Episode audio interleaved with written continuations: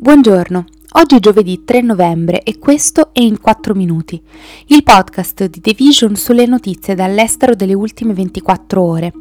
Questo episodio è presentato da Audi ed H-Farm in occasione dell'evento Regenerate Lives del 9 novembre, per riflettere con ospiti d'eccezione provenienti da mondi diversi sui cambiamenti della tecnologia sulla realtà e sul modo in cui dobbiamo rinnovarci per affrontare le sfide del futuro. Per seguirlo, registrati su plus.hfarm.com. Oggi parleremo delle elezioni in Danimarca, di Bolsonaro che avvia il passaggio dei poteri presidenziali e della Corea del Nord che lancia quasi due dozzine di missili. Le elezioni in Danimarca dell'1 novembre hanno confermato il peso dei socialdemocratici la coalizione di centrosinistra danese ha ottenuto la maggioranza dei seggi parlamentari, dopo un conteggio serrato durante la notte in un'elezione generale imprevedibile che ha addirittura dato al Partito Socialdemocratico al governo il miglior risultato in due decenni.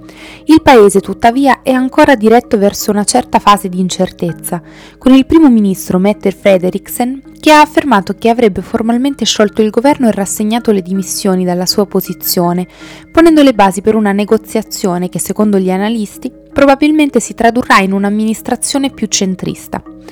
In un discorso nelle prime ore di mercoledì per celebrare il risultato, Frederiksen ha affermato che il suo partito era stato eletto per formare un governo ampio e ha espresso il desiderio di lavorare con i partiti di tutto lo spettro politico. Intanto è emersa una nuova forza politica da queste consultazioni, i moderati, guidati dall'ex primo ministro Lars Locke Rasmussen, che è arrivato terzo con 16 seggi. Secondo gli analisti si formerà un governo di coalizione fra il centrosinistra e il partito di Rasmussen, che prima delle elezioni veniva descritto come decisivo per la creazione di una maggioranza. Due giorni dopo aver perso le elezioni presidenziali in Brasile a favore dell'avversario Luiz Inácio Lula da Silva, il presidente uscente Jair Bolsonaro ha accettato martedì un passaggio di potere, mettendo da parte i timori che il leader di estrema destra avrebbe contestato i risultati dopo aver avvertito per mesi che l'unico modo per perdere sarebbe stato se i voti fossero stati rubati. In un discorso di due minuti, Bolsonaro ha ringraziato i suoi sostenitori, incoraggiato i manifestanti a essere pacifici, celebrato i suoi successi, criticato la sinistra e affermato di aver sempre seguito la Costituzione. Quello che mancava era il riconoscimento della sua sconfitta e il fatto che le elezioni erano state libere ed eque. Parlando delle manifestazioni dei suoi sostenitori in tutto il paese, che dopo la sconfitta hanno organizzato blocchi stradali e creato disordini, l'ex presidente ha detto che quelle erano il frutto dell'indignazione dei sentimenti di ingiustizia nel processo elettorale. Le dimostrazioni pacifiche saranno sempre benvenute, ma i nostri metodi non possono essere quelli di sinistra, come l'invasione della proprietà, la distruzione di beni e le restrizioni al diritto di andare e venire, ha detto. Dopo il discorso di Bolsonaro, il suo capo di Stato Maggiore ha preso il potere e ha detto che il governo avrebbe fatto spazio all'amministrazione entrante.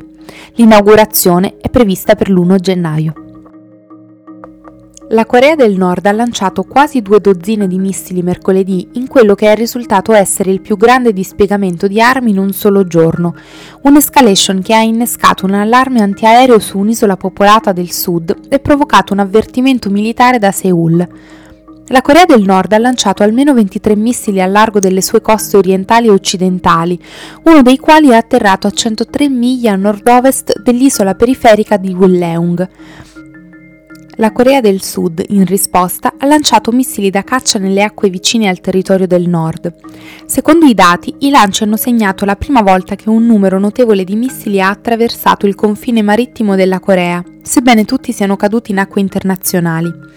L'episodio si è aggiunto alle tensioni che si sono accumulate nella penisola coreana negli ultimi mesi.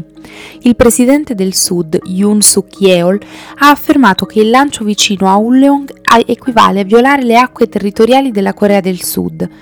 Il Nord ha condotto quest'anno 28 test sulle armi che hanno coinvolto missili balistici e di altre tipologie, più che in qualsiasi anno precedente, a dispetto delle risoluzioni del Consiglio di sicurezza delle Nazioni Unite che vietano al Paese di testare proprio missili balistici e dispositivi nucleari. Questo è tutto da The Vision, a domani!